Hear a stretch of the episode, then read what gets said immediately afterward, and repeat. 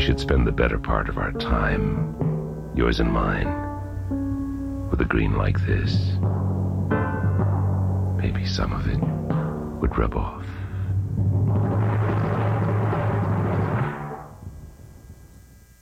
You paint your own TV on the wall, carve out insects to feed us all. Lights flash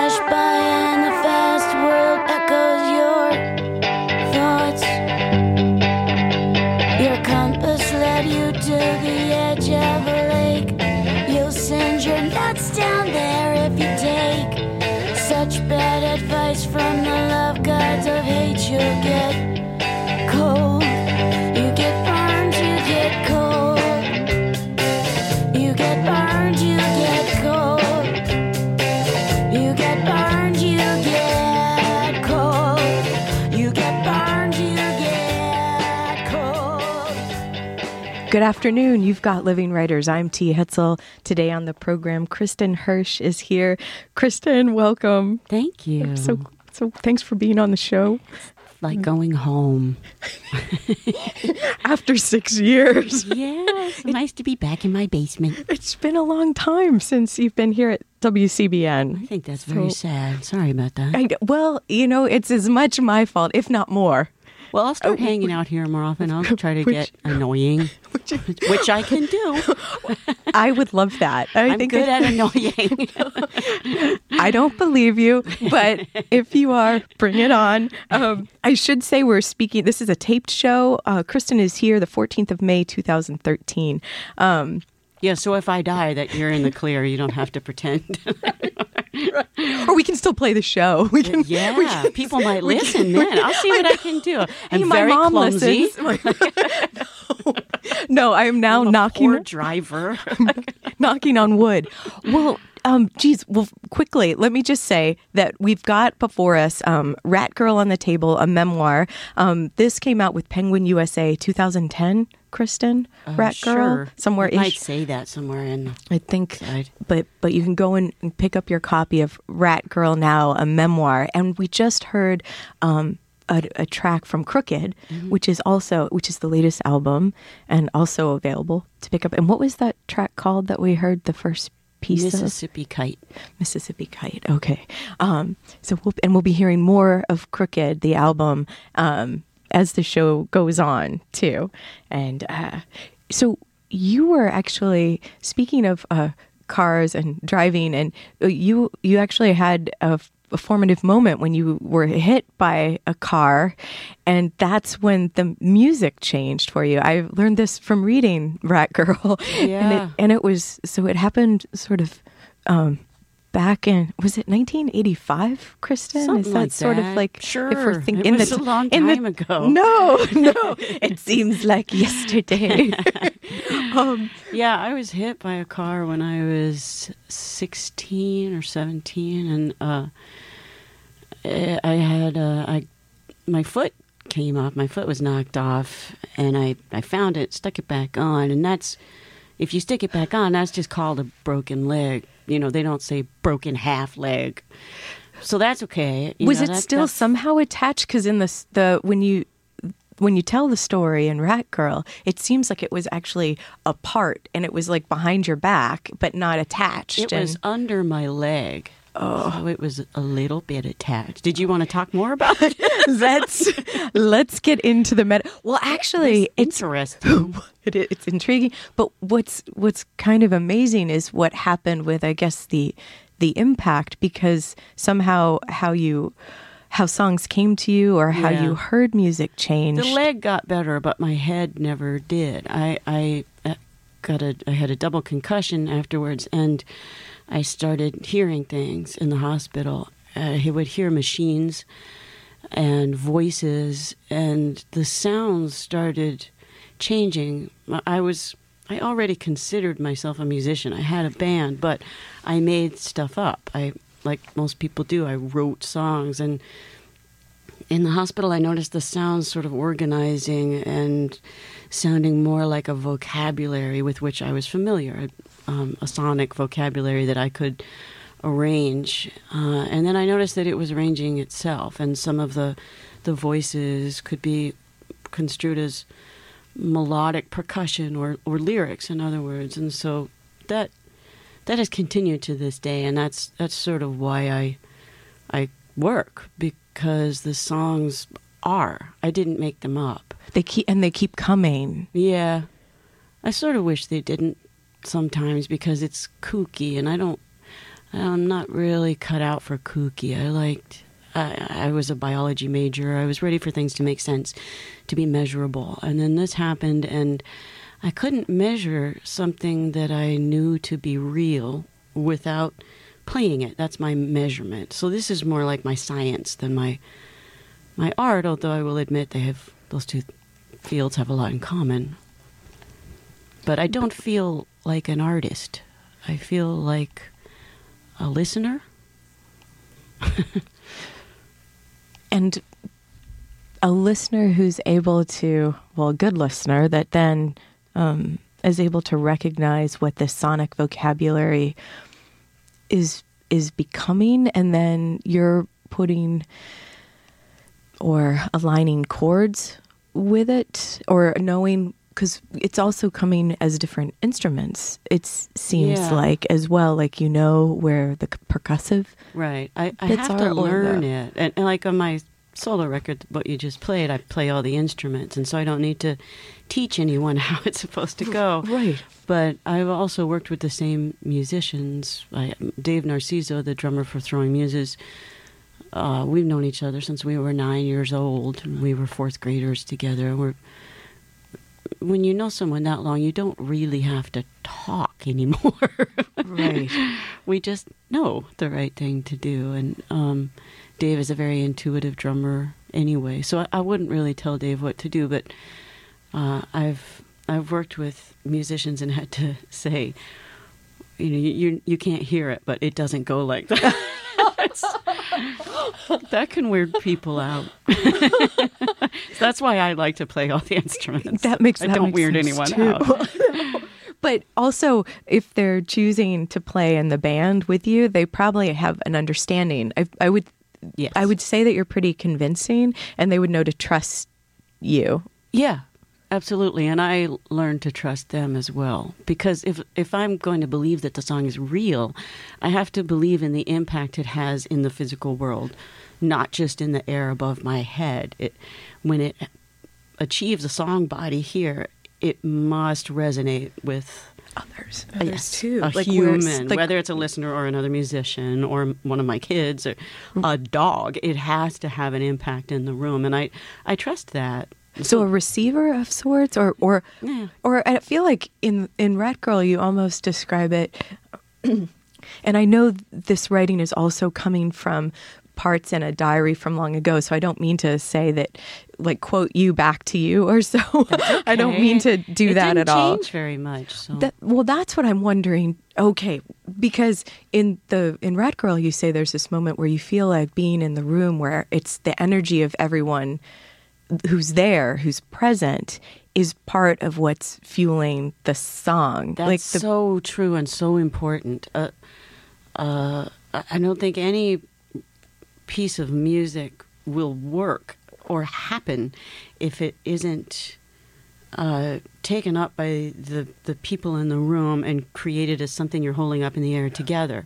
Not that you need lots of people there. You can hold it up yourself in the And middle the of the woods. even- or- yeah, yeah. It will happen. But it it uh, they if they're there, they need to play a role. They, they can't turn their back on the music and then have it work. And I trust that resonance. I, I really have a lot of respect for listeners because they teach me about the songs and they they sort of spit them back at me. I, I learn a lot about the song body.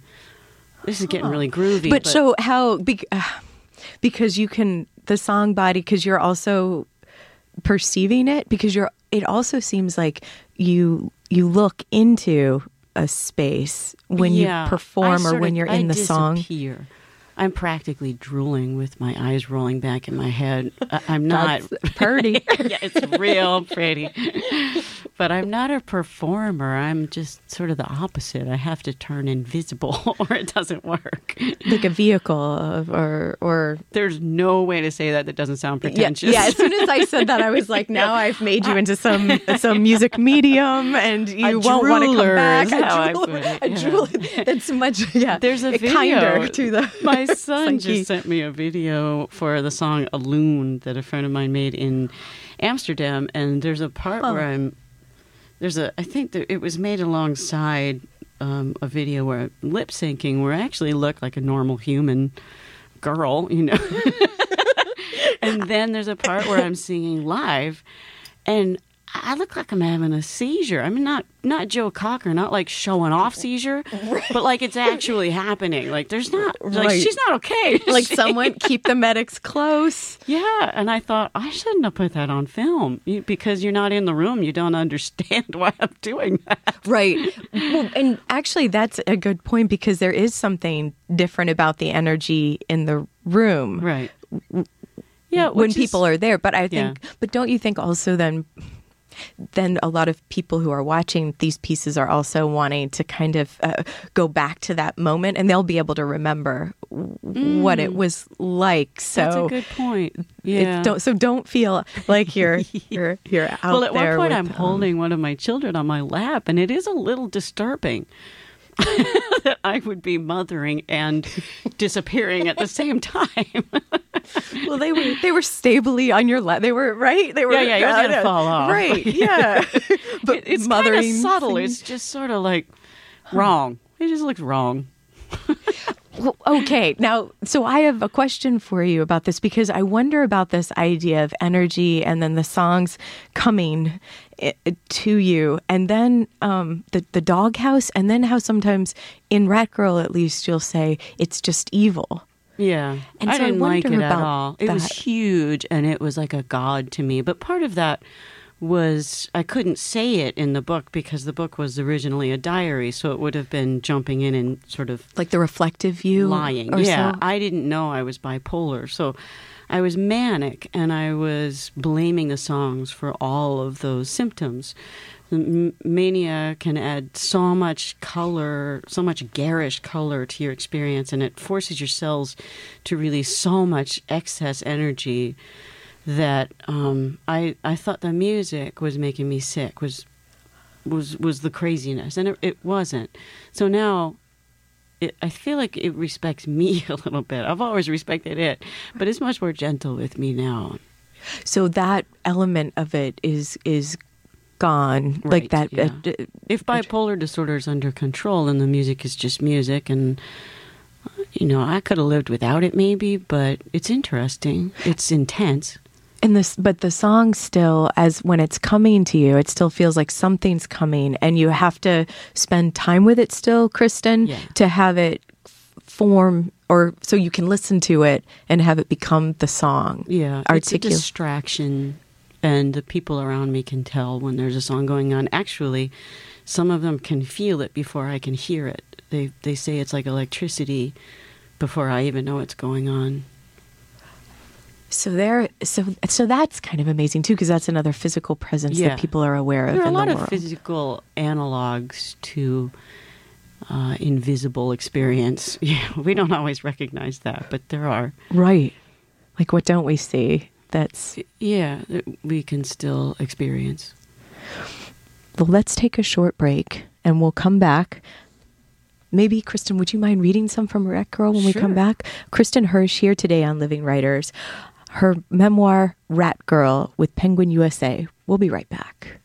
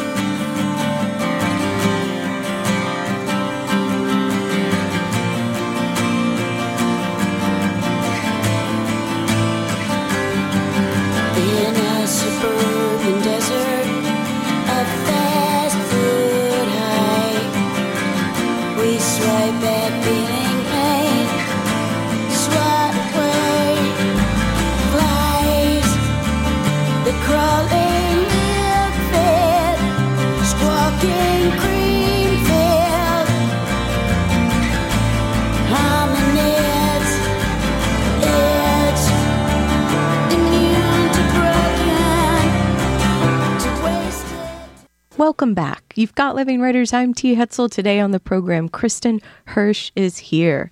Rat Girl, a memoir with Penguin USA. I'd like to say thanks to Greg, who's behind the engineering glass, and and uh, thanks also to Echo and Gina being here behind the glass. Uh, for once, we have a studio audience in some ways, right? this They're is a, so adorable too. they are. It's so cute. They're, they're back there. behind the glass, like puppies. They're smiling. oh, they are like puppies. Aw. Little doggies in the window. Oh, someone's not happy with that. kittens too. They're like kittens. All right then. Well, so and we just heard uh, what what was the track that we just heard from Crooked? Crate. Crate. Okay. And so um so again, that's that's an album that you can and it's it feels like um it's an album of stories Then um is it different from or is I don't know, Kristen. In some ways, I feel like it's always there always the songs are these stories of yours. Yeah. Uh, sometimes it takes me a little while to learn them. I, I'm so I'm such a um, I don't like a sideways observer. I don't like looking directly at them. It seems limiting for me to do that uh, because songs, the good ones, are not stuck in linear time. They they don't necessarily ch- change like they're more like a, a person. There's a, a fundamental substance at play, and yet they they will morph as they grow and uh, meet new people. And to to hear a song through someone else's impression of it is really valuable to me because they they seem better at it. They're not sideways observers. They will look if- directly at a song and So if someone's me. even if someone else is singing it to you, or even if people are telling you about the yeah, song, it that became what it my means soundtrack to them, or exactly, Oh, oh, it feels like this season. It feels like this story. It happened and explained this to me. Ah. It's really intriguing. I mean, it's not unlike my children. You know, other people meet them, they go off in the world, they come back, and I know that I didn't make that up. They just are. right. And then you hear things that other people say about them, and they're telling Right. you, look what they do in the world, like, Right. and that defines them a little bit more than my limited impression of them. but it also seems like part of your mission with the songs. Uh, I can't speak about the children, but that you leave purposefully or or somehow. Uh, or somehow it seems like with intention that openings and space in the songs so that things aren't I don't know. I feel like like it's too clever or it's too told Oh, yes. or I can't stand clever. If I ever slip up and start talking, getting in the way of the song, it it's I know because it looks clever. Uh, I just hate that. and so then maybe you feel like it's too closed down or it's too it's limited to, me, thing, and I'm limited. nothing. You know, I have no business penning a song. The song is alive. It should ask to be born. I just I don't like ideas. Like I don't like it when people say I have an idea for a book. It's just too much you. The book should need to be puked out of you. you know, it should have to be born. And, and songs even more so because it's, they happen in a few minutes. They should be Uh-huh. bursts of activity that you can't even follow, and then you'll, you'll catch up eventually, maybe or not. Yeah. But it, it shouldn't be an idea for a song because that's even less than you, and you're crap. You know. It's like, but it's about the experience of Yeah, it. Then right. You should be So need taking to a be ride. in- yeah, not and making something up. Inside it, so that you can be outside the self or so, or feel. Otherwise, other- you're not going to hit the universal. It's just a little smug to make up a song. Right, right, right. Well, that's okay. Well, that I feel bears more thinking about.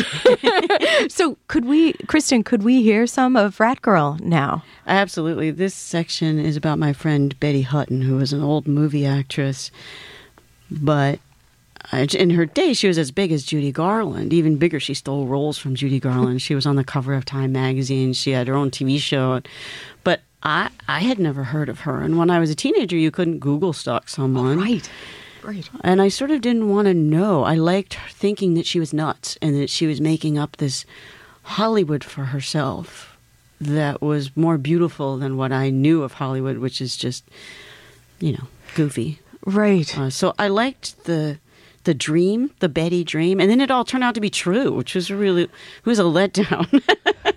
it was like just the regular dumb old Hollywood. She was just in movies, but, to me, she was more special than that. She was nuts. well, I I mean, even if you tell like a, a short bit about her, she would come to the shows, like the the early throwing muses shows, right? And she would say, "There's too many syllables in the name," Yeah, and then throwing muses, and that turned her- out to be true. No one can pronounce my band's name. But then you said the same as yours, Betty, in in a way, right? Yeah. Like Betty Hutton, Mm-hmm. and then, um, but then she would bring her priest. Like you'd always put her on the guest list, Yeah. and then she and her priest would come yeah, because it seems surreal. it does. I'll read it now. And You'll see how surreal it was. okay, okay. Far from everyone, huddled in a corner of the club, are Betty and her priest. I've never asked her why she brings her priest to shows, but he's always there. I know they're very close. They're sort of dating, spiritually, and they never miss a show. It's funny, like every day is Bring Your Grandma and Her Priest to Work Day. Betty can't even pronounce the name of the band. She says throwing muses is too many syllables. I told her Betty Hutton has just as many, but she ignored me. Tonight, Betty's wig is gold and she's wearing her blue cowboy boots and a cowboy hat. Her priest is dressed as a priest. the two of them lean against the back wall of the club, talking. Betty has gigantic sunglasses on because she doesn't like being recognized. When we play gay bars, she and her priest look like a couple of nifty drag queens, but in this dismal rock club, they look small and lonely, out of place. It's sad that this is their big Friday night out on the town. There are probably better things for an old lady and her priest to do on a Friday night. But Betty thinks she has to come to all of our shows because I need help. This is true. She says I'm a reluctant performer. Also true. And that she can learn me up to sparkle. This will never happen. Betty grew up in the golden age of Hollywood back when movies were Broadway on film, so her idea of music is singing as entertainment. And you can't call what I do singing or entertainment. I hiss and yell and wail. Sometimes I make seagull noises, unfortunately. Music is something I have almost no control over, like well rehearsed Tourette's. When Betty sings, she sits at a piano and says lovely things about hope and broken hearts. I often sing phonetically, as if I don't speak English. The words climb out of my throat and into my mouth, then I have to spit them out. Betty sings about starlight and champagne. I sing about dead rabbits and blowjobs. When I say playing music is owning violence, she says it's owning love. When I say it's math, she says it's tap dancing. When I say it's my gun, she says it's her dance card. I've also noticed that she sings notes that go with the chords in her songs. I have yet to do that. It sounds pretty when Betty does it, it sounds boring and goofy when I do it. So I make up new notes, ones that don't belong anywhere near the chords I'm playing, and I sing those. People must think, it's so nice of them to let that deaf girl sing. Thank you, Krista. Sure.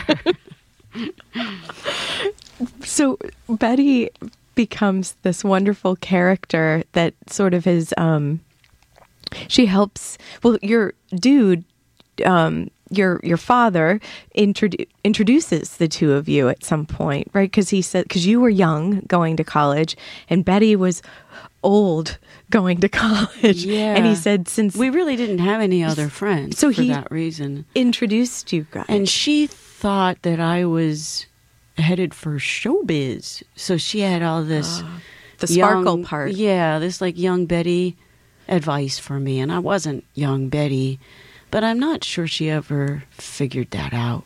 And she did have good advice. You know, there are lots of drugs and lots of um, sexism and. Uh, she was Right. probably right about the performing thing too, though that was never going to happen for me. I wasn't going to turn into that. Well, that would be that would have been a whole different life, Kristin. There would be a different. This would not be think I just called. would have sucked This at would it. not. it would be Rat Girl. No, no. corgi. Something. Sparkly no, no, girl. sparkly, sparkly. Yeah, it would not be. Um, And in in the piece that you read to us um, just now from Rat Girl, you say that the sometimes you're you're working with non language, and the the words just come up and the sounds come out. Is that so? Would you say that's part of the? Is that the creative part, or is that also happening during the time when you're playing music, um, just at Oh, a it- show? It, flies out. It's in a similar fashion. There's there is some craft to it, and there's a lot of inspiration. But I don't know what the word creativity means really. If something just happens, who's who's creating it? I don't think I created any of my kids either, but I recognize inspiration as almost electricity and mm-hmm. images, glowing mm-hmm. words, and and then the craft. I know I do have to begin production as soon as a song shows itself. Uh, in my my throwing muses songs are all played on a Strat or my Tele. Fifty foot wave songs are played on my SG or my Les Paul. Solo songs are played on my Collings guitars, and so I know when I reach for a guitar, I'm beginning production at that that moment. So there's there is craft. You know, I'm not a medium. I'm not No. that groovy. Yes, contrary to the earlier way of the conversation. I, I just like the the reality of the the moment of inspiration. I, I think that's when you first meet the song body, and it's your job to serve it. Like a, a kid has a soul that you didn't invent, you know, Right. But you helped its body along right, right. to continue that analogy and drive it into the ground. No, no. um, and and it occurs to me, like with the the doghouse, Kristin, was that like the inverted, like God, inverted God house too? Were you sort of yeah, thinking of Satan and? God are very similar. yeah, I just decided that because that was the first time mania had ever hit me, that it was uh, a bad apartment where evil music lived, and I, I couldn't ever, I couldn't understand why it it came back after I left that apartment. It, it, mania um, can instill a lot of magical thinking in you because you you don't uh, you're not able to explain a lot of what's happening. Images aren't supposed to appear out of thin air, for example, and neither are sounds. Um, so you you, have, there's nothing else to do when you can't explain something. It's it's magic. Mm. And the and it's thinking because the the mind is cr- trying to explain, yeah, trying to make sense of something you it, that you're perceiving. makes no sense. Yeah. Um and and with the the song body, I love that because I feel like sometimes words like creativity, like there's different like you can have a different lang- like a way of saying it. You can say um uh, like electricity or or there's ways of understanding it or a different but but by choosing the words you use to talk about it it changes what it is as well. So i'm not trying to say creativity equals electricity and the like i'm not trying to No, say one equals another. Um but but i love that phrase song body. So how did that because i don't think i've I feel like you might have said it when I last spoke with you, but I'm not sure I'm familiar with anyone else saying that, Kristin. Is it just because it feels like it's its whole, it's a being? Yeah, right. Or- it feels real, like a presence.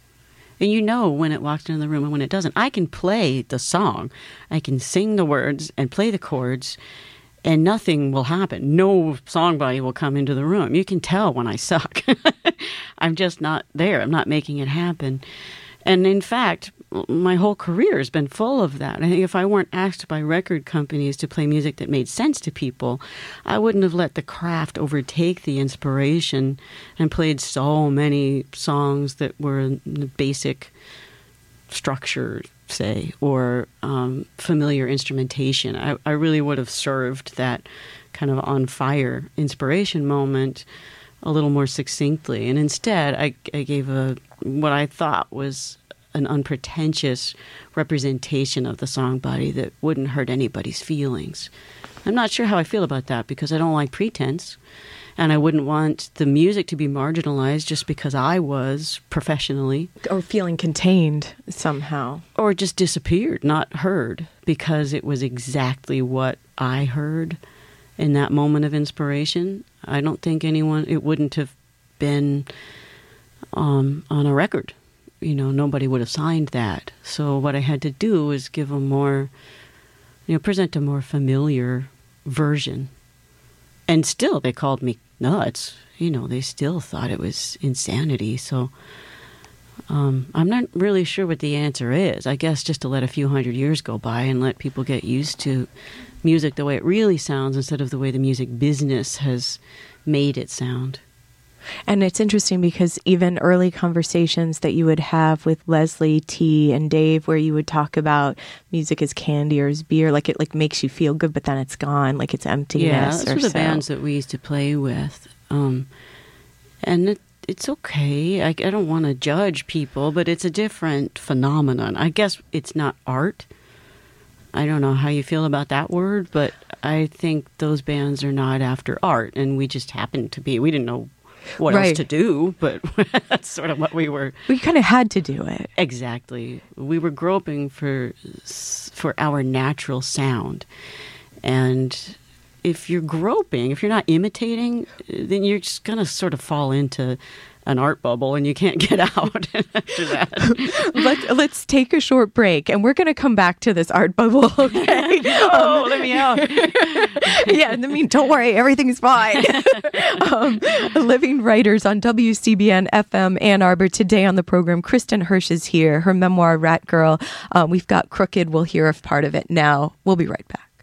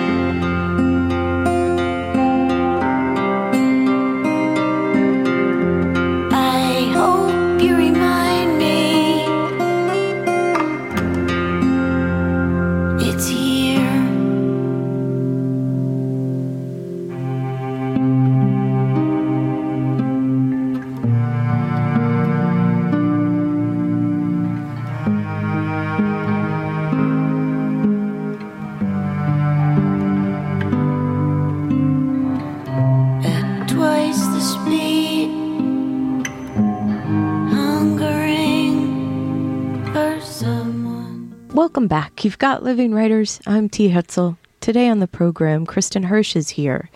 Um, we were just hearing a track from the album Crooked um, called Flooding.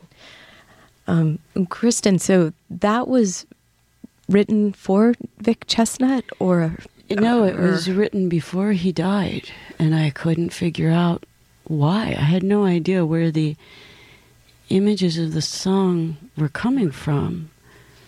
Um, and I'm used. I'm used to that. I'm used to being confused by material, but because songs don't deal in linear time, sometimes you can be taken uh, by surprise when they kick in. And it was about Vic's death. Just I just wrote it a few months beforehand. And so you actually, and so there were images.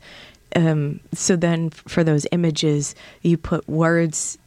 words the words come and they bring about images like a Okay. syringe uh, in your bloodstream and normally it's taking pictures from your life stories Yes. so i recognize them when they come and I'm, i can't always remember them um, unless i'm actually in the act of playing it but um, Oh. i was confused that i had all these images in my bloodstream that hadn't that I hadn't lived through yet, and then they happened, and I was I was actually panicky after I wrote the song. Who's gonna die? And I knew Vic better than that. I, we we had a pact. You know, he wasn't to go, but he wanted to. So And with uh, has that have you ever had um, in a different and perhaps a different song body, not the same circumstances at all, but has there been other future sort of images that have come to you since where then you've been you recognize it as something? Oh, that- sure. It's Yeah. happened Oh, my okay. whole life. Oh, Well, it since has. that Okay. accident. Yeah, I just,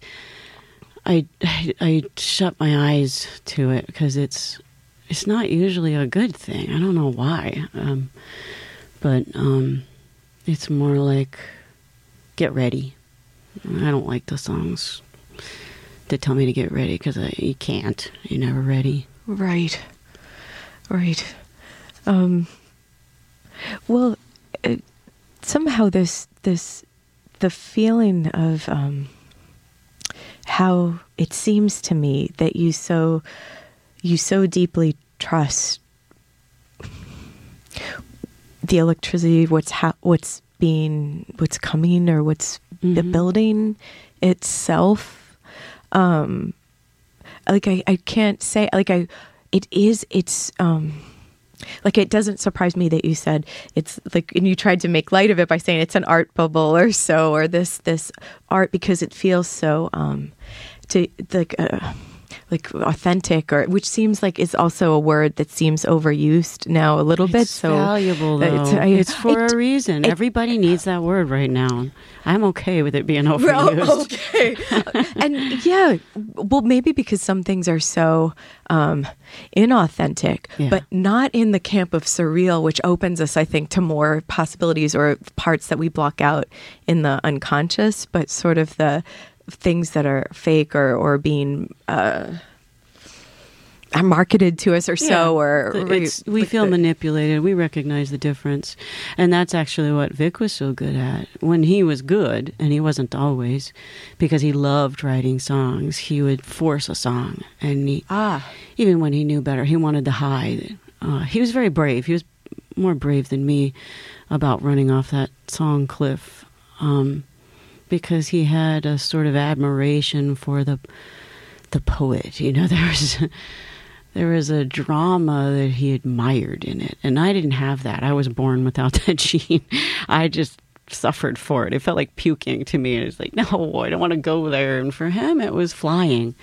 So when he did it, when he was really flying, he was childlike and elderly and high and clear seeing and hilarious and heartbreaking. Somehow he embodied this this dichotomy of life that was exactly that. That was authentic. You bought that art bubble because it was so full spectrum. And it was all things at once in some to way. me, it really was, or at least in you know three and a half minutes would go Oh. by, and you realize you've been everywhere with him, and yet um, he was a good self editor, so you didn't. There was no fat to his great songs. I always think of him here actually because we played a show together, and um, we were walking up the the street to dinner after sound check, and he's so recognizable. You know, he's immediately surrounded by all these kids who are going to the show later, and I'm not recognizable at all. I look like no one. I can step off the stage and no one knows who I am anymore.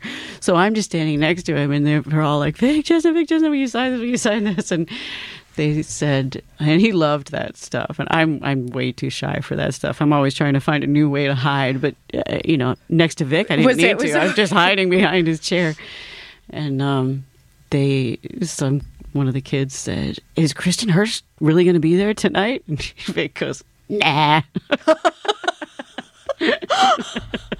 And then that's when you were like, elbow, him a swift Exactly. elbow to the shoulder. No, he was just helping me hide, really. Right. No, that served his amazing ego. and sense of humor. yes. Yeah. Huh. Oh, the the darkness and the humor. Right. That was him. That's Yeah, and nothing in between. He was nutty that way. but and that was and were you guys playing at the Ark? I don't Is it- know. I just remember him, you know, kicking me off the bill. Oh, oh wow. Oh, memory lane. Yeah. oh no. well, by the time everyone hears this, she will have played at the Ark. So we'll have to look forward to when you return to town, which will be maybe sometime in the fall, Kristin, with um, the the new Throwing Muses. yeah, project? absolutely. Throwing Is- Muses is has just spent the last four years or so making a listener supported record that is I pared down from 50 songs to about 32 and it's actually being published as a book so i wrote 33 accompanying essays that sort of make sense of this piece um, it's not as pretentious as it sounds. No, and- or not as I- long as it sounds. either. Some of the songs are really short, and it's very sweet. It's sort of um, Velvet Underground like or something. I don't know. The the production approach was necessarily a human feel, which means trying to screw it up. Which is really ass backwards for musicians. Well, well, what, you wanted to make it like um, you wanted to make it messy so that it could be more Right. itself. We yeah, well, Or- the songs needed us to be messy, or they didn't work. Huh. And we didn't go in Right. thinking, "Oh, let's screw all this up." we went in, and whenever it sounded perfect, it sounded wrong. So we started having to add the herky jerky performances, and that's when it really came to life. And so it's it's extremely unpretentious, actually, especially for throwing muses. well, and is this since you said it was listener supported and that's how it's? Is this Listener something or funded, funded? yeah. Is is it something then that can be more true to what throwing muses would have been if they you didn't feel like you had to be a certain way? That's, I think, a pretty accurate description. I think I'm, I might have missed my chance to really have realized that. Um, but the songs uh, do this very unusual thing where they sort of come and go. It'd be like a 30 second burst of a song, and then later on, it it will show up as a bridge in another song or as an instrumental in something else. And there's a lot of mm-hmm. interplay the backing vocals or a chorus in another song. So there, there's definitely an aspect of trying to capture that floating sphere and, and give it a fair representation without mm. freaking anybody out like i just don't Oh, I don't think you should worry about that. well i'm not sure i would have gotten anywhere if i had begun by freaking people out Maybe now I could, since nobody buys records anyway, I can just start doing it and say, well, it sounds exactly like this to me. What do you Yes. think? Like, I'll do that next time. Please Okay. and um but i think that's interesting because w- what you're describing also kristin to me seems almost like it makes sense that it's also this book that's coming in this other form because it almost sounds like an album novel if there's these different if if parts of movements or pieces are becoming other Exactly. like characters there that are reemerge wide story or arcs and there's episodic content, and it is very much like a book. And the book um, reflects that and our lifestyle, which is beginning on an island and traveling all over the world and coming back to the island and traveling all over the world, which is um, not unlike what the the music does. It it tries to get good out there, but it comes back to fundamentals, so it doesn't alienate anybody. and maybe it's maybe maybe you can't really know what does or doesn't alienate That is a good point.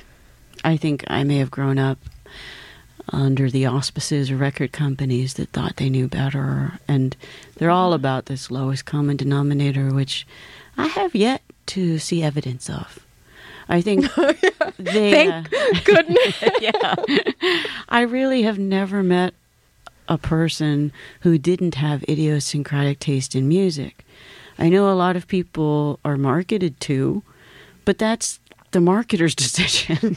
if they want to hear a sound, they have to hear what is available. And as far as they know, what's being marketed is what's available. They don't always know how to reach into the underground and find the real stuff. But I don't blame them for that. I blame you know the corporations that thought they had an easy answer and they they've killed themselves off. So we win, but right now it's sort of a shambles. It hasn't organized itself yet.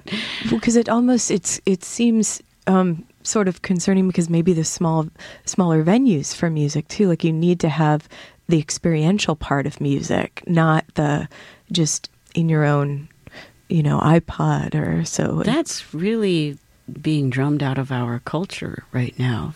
When I was a teenager, live was our tribal excursion. It's where we went to get high on music. It was uh, a group high. It, we we made the music together with the band and with the audience. It it was a happening. and to feel like there's some maybe some other understanding, even between different groups that might mark themselves quite differently. There was some understanding, or yes, for a moment. absolutely. and no competition, as is true today. No competition between real artists. We're all on the same side, trying to mm. build a bigger bonfire than the crap. There, we are only competing with with the crap, and the sad thing now is that it's really only crap that can afford to be on the road and playing live. And we all know it, but there is no alternative that anyone can afford to make happen. Hmm, maybe Bill Gates is listening out there. That'd be great. Because we can, helpful. we would like to change The, the world. music scene.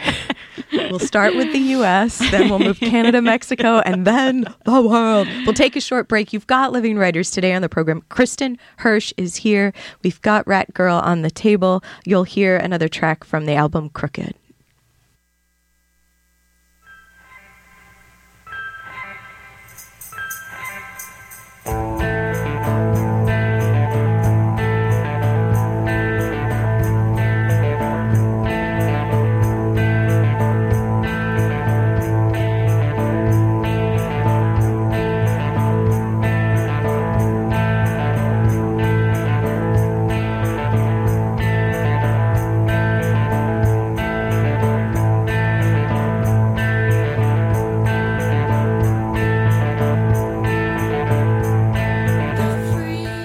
Welcome back. If you're just tuning in, I'm so glad you did because today Kristin Hersh is here in the studio. Um, and thanks again to Greg for engineering, playing the wonderful tracks off the album Crooked. Um, thanks to Gina uh, for being here as our studio audience. And Echo has wandered off, but I'm sure he'll be back, right? We were oh, no, no, keep your radios turned on, listeners. and Kristin, you could never talking. never be boring. This is like it's. I'll just be silent. Then it must obviously be on me.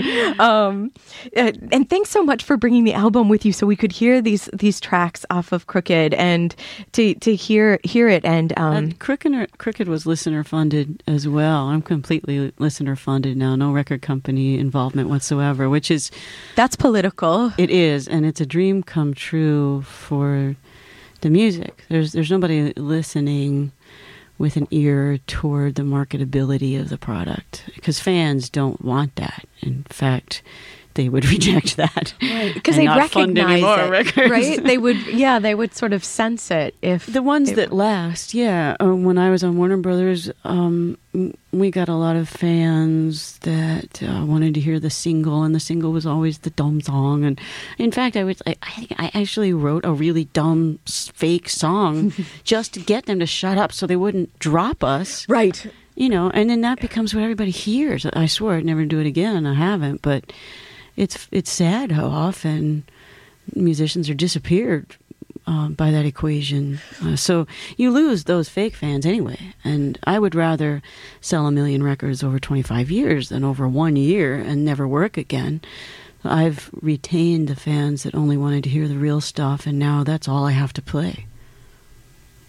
And yeah, and it seems like you shouldn't. It seems like you wouldn't be able to sustain playing anything but the real stuff. Actually, No, Like, yeah, yeah. I'd be written off by the real people who have written off a lot. Uh, Um, you know, they're not going to turn to a top 40 radio or Rolling Stone or Spin for their information. They know better. And um, they don't like to be lied to. So It's probably like the our, our listeners here on WCBN Right, right. because it's free form and it's one of the last I feel like college stations that Yeah. um, there's not many out there so we have to I sort of band together and solidarity. yeah, sometimes I feel like this. Thanks for coming, Kristin. sometimes it feels like our revolution, and then sometimes I think we're holdouts, and we're not going to last much longer. But either way, we're not lying, and we're only talking to people who don't like to be lied to. So that's a win in and of itself. Yeah, and and worth and valuable. Yes. Yes, Yeah.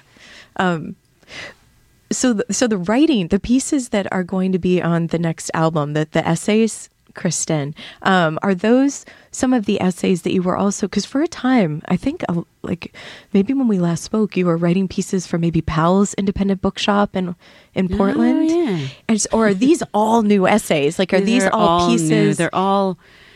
Um, they just go with the record. It's Mm. it's what the record makes me talk about. It's it's hard to be asked to write about music. You know, they call it Right. dancing about architecture, and for me particularly, but I can sit in the atmosphere of the music and say it makes me go to this place, and then I'll have a story from Okay. you know a beach in Australia, and it's it's funny. It's mostly funny because I there's some heavy stuff because the record is it's a throwing muses record.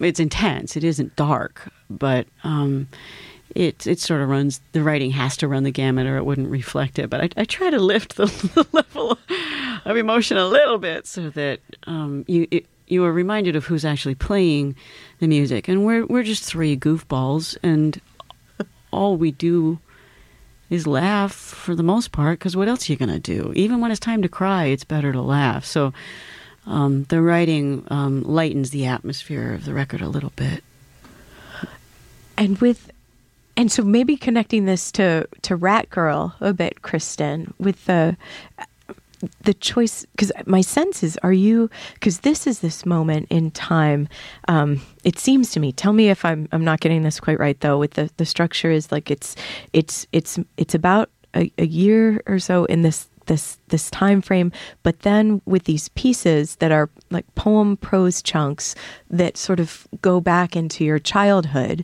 that that um are interspersed within the what seems more like the telling of a story that has like a, a more linear or no more narrative right. flow to the it. diary um, wasn't something I really meant to do. I was crashing in a dead guy's house with a bunch of Napoleon. Yes, very good. In Napoleon's house with some other musicians and these painters. And the, the painters were about 20. So they were grown ups. And I thought they knew everything. And they were painters, you know. And they told me, well, painting is high art, music is low. Because look at these musicians, they're, they're losers. And if you don't want to be a loser, then you should paint instead. And I, it was just so quiet. I- You know, I was manic and I was a musician, so I wasn't ever to get there. So they said, "All right, uh, try writing in the interim, and then then you'll take sublimation to at least a slightly higher form, and then eventually you'll get to painting." Um, which is, was not not destined to be. Not not the path, Right. not the true path. So I didn't know at what I was doing. I was just trying to be a good girl, and I was Lisa Simpson. You know, obviously I was in college when I was fifteen. I couldn't help but get straight A's because I was a But with blue hair, Like- blue hair, yeah, playing the guitar, That's telling still kind of dorky. tell- telling your dad that he didn't see the colors and was playing boring music when he was just trying to play Dylan, right? Like that's Yes. kind of an amazing, well, I did fully voiced. I didn't know how to Okay. keep a diary. In other words, Uh, Ah. so I wrote it like a book. And then when I was asked to write a book, I didn't know how. I had never written a book except for the diary, so I wrote that like the diary. but the diary actually had little memories from my childhood interspersed because I was still a kid, and I didn't. You know how kids just forget. I didn't want to forget, so I wrote them down. And um, when it was time to turn the diary into what is essentially a nonfiction novel, I just made sure that the memories reflected the year 1985 1986 um, so that they had along with the song lyrics they they sort of bring a little bit of color to the the story hmm hmm I And- couldn't do that now. It would be whiny for a 40 year old to, you to be talking about her childhood. But yeah, I was 18 and, and I was still a kid. I was still sort of under the spell of my hippie childhood. and and when you were putting this book together, you were sort of you were trying to keep that like trying to keep that part true, right? Like as it appeared in the book, and then you were sort of crafting parts of it so that it would be its own thing, Yeah. its own. The book was I- a being exactly. a thing. Otherwise, it would be rude to publish it. I, you know, you want the Well, color why? to be there. You want Yes. to be in the art bubble. and and it was like a bubble, just just to live in the scene and sort of push out the edges of the bubble and remember what my car smelled like Right, and what the bullet. voice was like. Yeah, very good. You and your vocab. and, and the way we thought about music, we we were still intrigued by our equipment, which to me, I don't know, it's like being intrigued by an egg carton. I'm just so used to my equipment now. But at the time, it was still like picks and cords and amps and the noise we make. And there's an enchantment that is just going away when you're at the end of your teenage years that I wanted to make that I wanted to capture and it took staying up all night you know not sleeping to get it back but it's in there it's, it's, there's a sweetness to the um, the experience that I I don't think I I have anymore that it's just that kid had it And you're, but you're still writing. Like you're still, uh, you're writing these pieces of like these essays are coming to yeah you, th- and the- that's me and you'll see it's very different writing I mean, I, I haven't changed that much. I mean, people said you captured the voice of a teenage girl so well, and then they talk to me for a minute. They're like, "Wait a minute, you didn't grow up." But Thank this is- goodness. there's more. I, I think the songs got in. At the time, I was still shocked by the songs, but now they're sort of a part of me. So the writing on the Muses book is very similar to song lyrics. You know, unless I'm telling some goofy story, it gets a little whoop.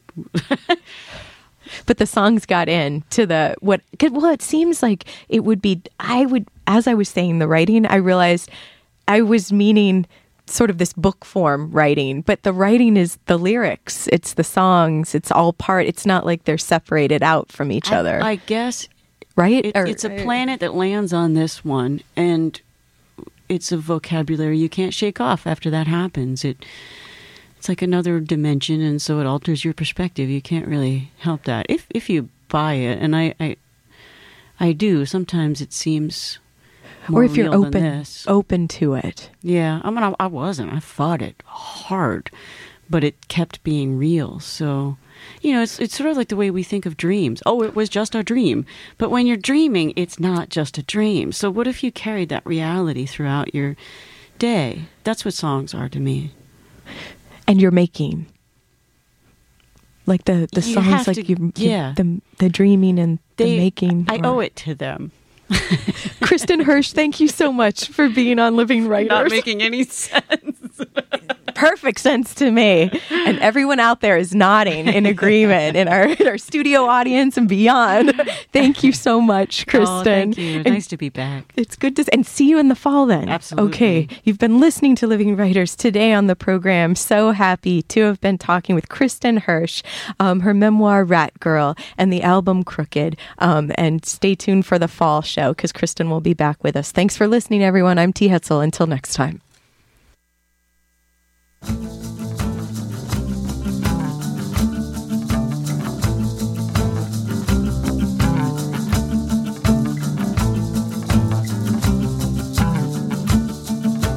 Hold the flashlight under your chin, closer as the lights dim.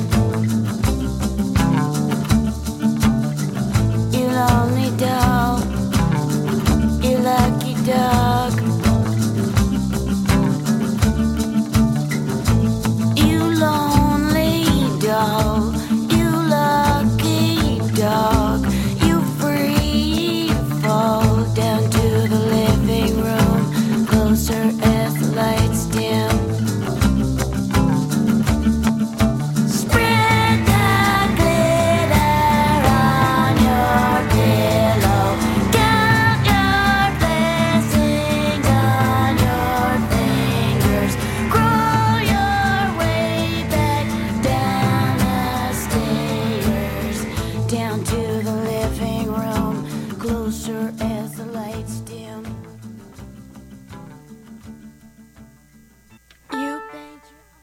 You are listening to WCBN FM Ann Arbor. It's time for the Drive Time Polka Party.